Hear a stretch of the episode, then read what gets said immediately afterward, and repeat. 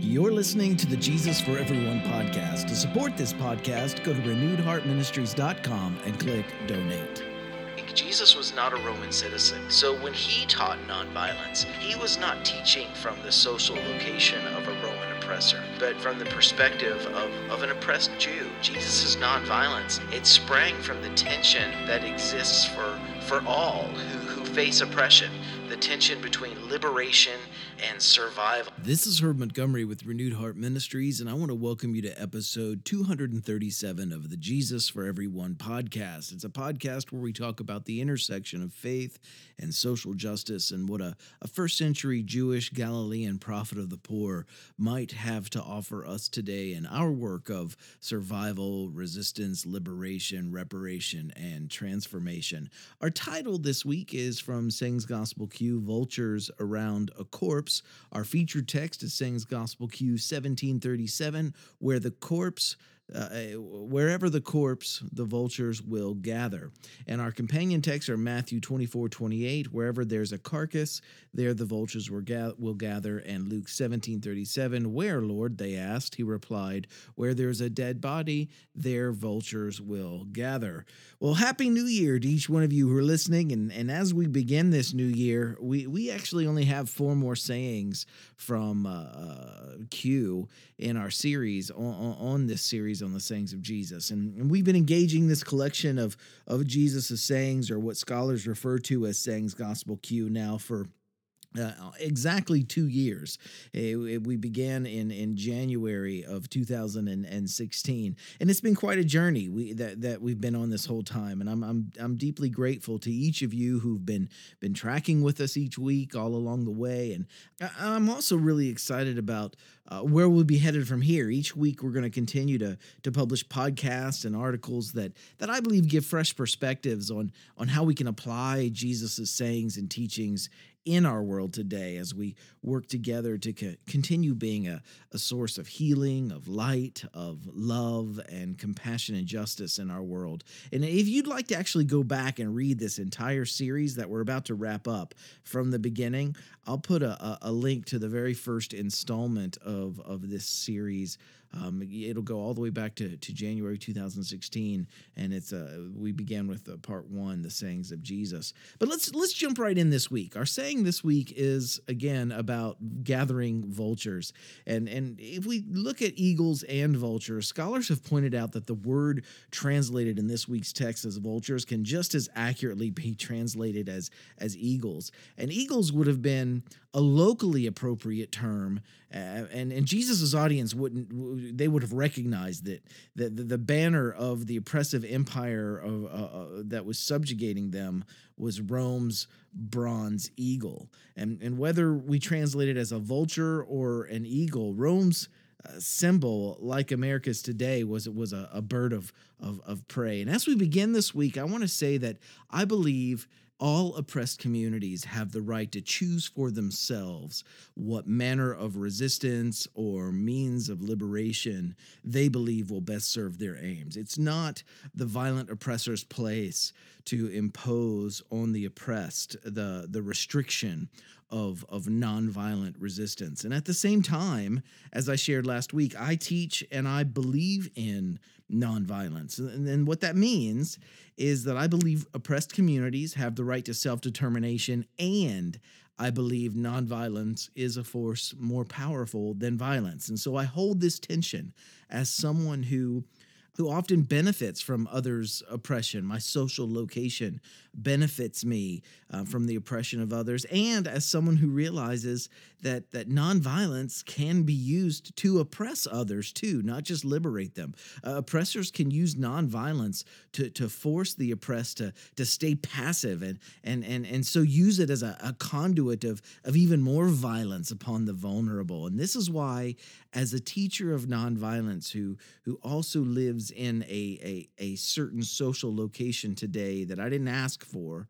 Um, I, I, I also believe strongly that oppressed communities they have to have the right they do have the right to determine their responses for for themselves. Um, and this leads right into our first point this week. Jesus was not a roman citizen. So when he taught nonviolence he was not teaching from the social location of a roman oppressor but from the perspective of, of an oppressed Jew. Jesus' nonviolence, it sprang from the tension that exists for, for all who, who face oppression, the tension between liberation and, and survival. And we've covered this in depth uh, before. We're going to talk about it a little bit more. For, for Jesus, nonviolent resistance, it gave those who were oppressed and working toward their liberation the best odds for surviving and experiencing liberation once they achieved it. To, to use violent forms of liberation, to use violence in their their liberation efforts um, in first century uh, Judea. It was suicidal when one uh, considered the, the the nature of the subjugation that they experienced under under Rome. And and and let's talk about that tension between liberation and survival again for a moment. This this uh, last month in December, uh, our reading course for for two 2017's book. Um, it was uh, Dolores Williams's book, Sisters in the Wilderness, and in this classic volume of of womanist theology, Williams she captures this tension when she writes, "How do I shape a theology that at once?"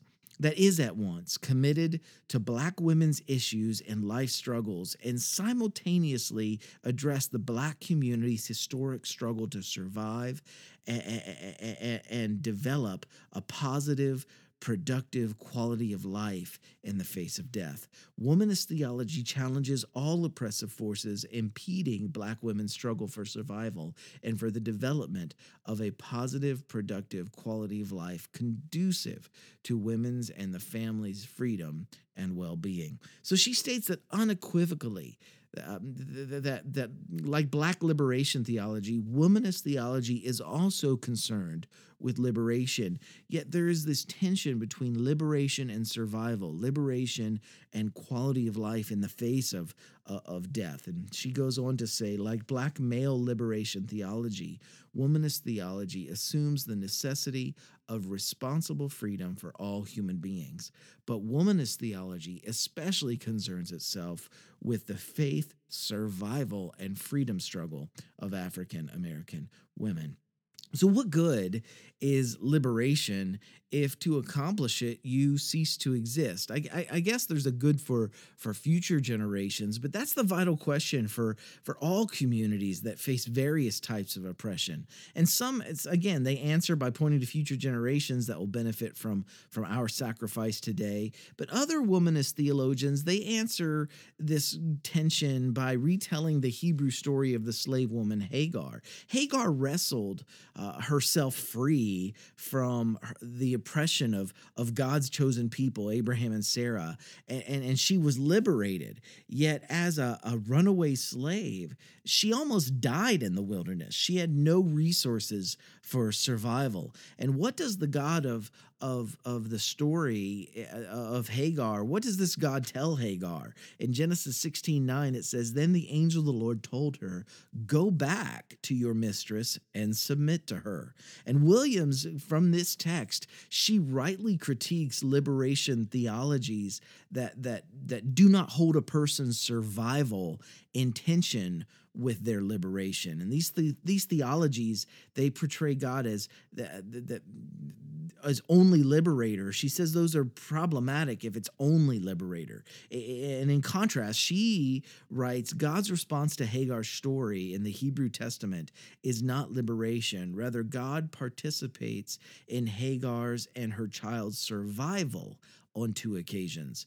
And she goes on eh, eh, to remind us that it wasn't until the, the second liberation scene of the Genesis narratives that, that we see God helping Hagar to, to quote unquote make a way out of no way and, and so accomplishing for her both her survival and her liberation. And and the text that she bases that on is genesis 21 9 through through 21 and she, she goes on to say thus it seems to me that god's response to hagar and her child's situation was survival and involvement in their development of an appropriate quality of life that is appropriate to their situation and their heritage. So we see that though she was ultimately liberated uh, in Hagar's story, it's a, a liberation that that held in tension Hagar's survival on the way to liberation. So so let's talk about Jesus and, and this tension of liberation and survival for a moment. As as we've said repeatedly throughout this series, and I'll put a link to to the very first one in renouncing the article entitled Renouncing One's Rights, Jesus' teachings about nonviolent resistance it was informed by the fact that for his followers to use violent resistance against Rome, it was to court certain failure. Uh, and also, I believe, suicide. Over and over, Rome leveled to the ground any movement that even hinted at taking up arms against it. And some scholars believe um, that it was the, the combination of, of Jesus being linked to armed transgressors and his his temple protest, the combination of those two that resulted in his crucifixion at the hands of Rome. You can find him being numbered with those transgressors uh, in the context of his temple protest in Luke 22, 36 through 37, in his arrest by the temple police. But using violence against Rome, it was, according to the Jesus story, it was to, it would be placing a higher priority on pursuing liberation without any regard for the survival and the quality of life of those who were engaging that work. Jesus saw using violence against his Jewish community's oppressors, um, against Rome. He saw that as a, an all or nothing, consequences be damned approach. Jesus' social vision, remember, for the human community was to be rooted in the nonviolent transformation of society. And yes, his way might end in a, on a cross. That's part of the story, um, and, and, it's a cross that that his followers w- would also have to be willing to bear if they were threatened with it. But in in his context, to use violence as the means of liberation, it meant committing to a violent death as as as a definite, not a possibility. It was the inevitable outcome. Those who take up the sword, the, those who live by the sword, will die by the sword. There's the possibility of a cross in nonviolent resistance. There's the definite being placed on a cross if you used uh, violence against Rome. But both nonviolence and violence, remember, they have a failure rate. And, and most often, when violent liberation efforts fail, their failure is exponentially more catastrophic than when nonviolent liberations fail. Um, communities that face oppression, again, they have to weigh for themselves both the, the success and the failure rates of both kinds of efforts, and they have to choose for themselves which they believe have the best odds. But those who teach nonviolence, like me, we believe that that nonviolence is most often more powerful. And nonetheless, um, again, it's up to oppressed people to determine whether they believe that to be the case or not. But history is strewn with the, the stories of violent and nonviolent liberation movements, both which failed and succeeded. And, and I believe that people power is always more powerful than tyranny and oppression by a few. And it's it's also true that that people don't always have access to the same kinds of power that those at the top of the status quo do. To like like military power would be just one example. But the Jesus of the Gospels in his own societal context, he believed in and he taught nonviolent resistance as as the best possible means of channeling um, people power. And I believe there, there, that there's much that that we can learn from the Jesus story today as we engage the work of survival and resistance and liberation and reparation and, and transformation. And again, it it's up to the communities themselves that that that face oppression to determine what methods they will use to liberate themselves. But but it, it again, it, it must not be determined for them by their oppressors. But Jesus stood within his own oppressed community and he taught that nonviolence was the better way. And ultimately, history tells us that his Jewish society it did not ultimately embrace nonviolence as, as its path towards liberation. There's the Jewish Roman War that ended in devastation for Jerusalem, and there was the, the Bar Kokhba revolt, which, which followed a, a generation later after Jesus, and it was even worse. It was a generation, actually, not after Jesus, but a generation later after the destruction of Jerusalem, and it was catastrophic. It was, it's been it labeled as a Roman genocide of the Jewish people. So, to recap, this week. Oppressed communities, again, they possess the right to self determination. And I believe that nonviolence can be a path toward both liberation and survival. Nonviolence bridges the gap between the t- uh, the gap of the tension between uh, uh, uh liberation and survival, where where violence uh, has a greater potential to to maybe bring about liberation if it succeeds. Um, but but it, th- there's there's very little survival uh, most often in the process. So um, this is Walter Wink. His words in, in his book Jesus and Nonviolence: A Third Way. He writes, "Violence." is not an absolute evil to be avoided at all cost.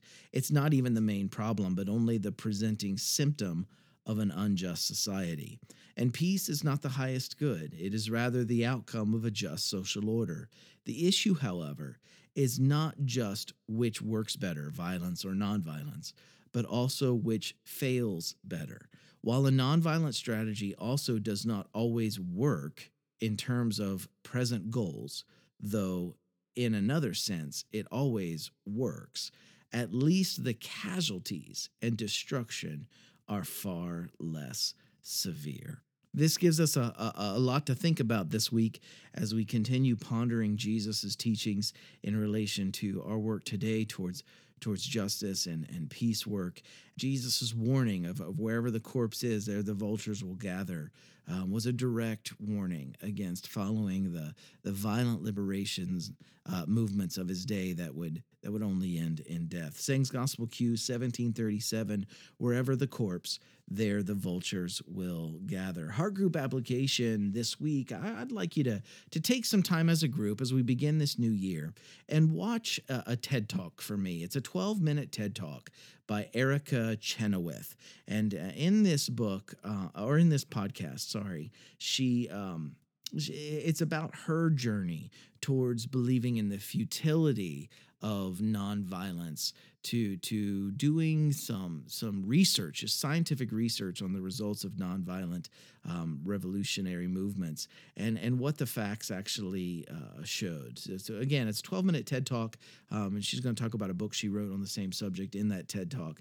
But after you do that, um, I, number two, what I want you to discuss as a group is how did this TED talk how did uh, Eric Chenoweth's uh, presentation, how did it both challenge you, some of your preconceived notions, and and how did it inspire you? What questions did it raise for you, and and and what's the what's the number one top takeaway that you walked away from uh, this presentation with and then number three what are some of the ways that you too can can find balance as a heart group between the works of, of survival and the quality of life and, and liberation as we continue to together engage the work that we find in, in Luke 4 18 through 19.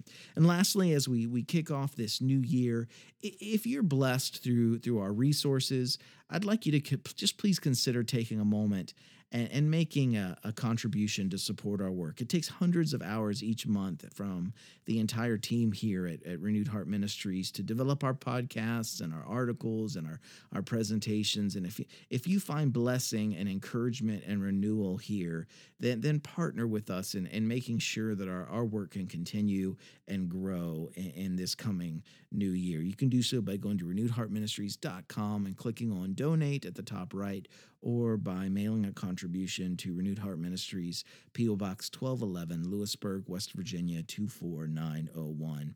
And thank you, all of us here at Renewed Heart Ministries. Um, we wish you a happy, joyous, peaceful new year as we continue together to work towards making our world a, a safer, more just, uh, more compassionate home for us all, till the only world that remains is a world where only love reigns. Happy New Year to each one of you. I love each of you dearly. I'll see you next week.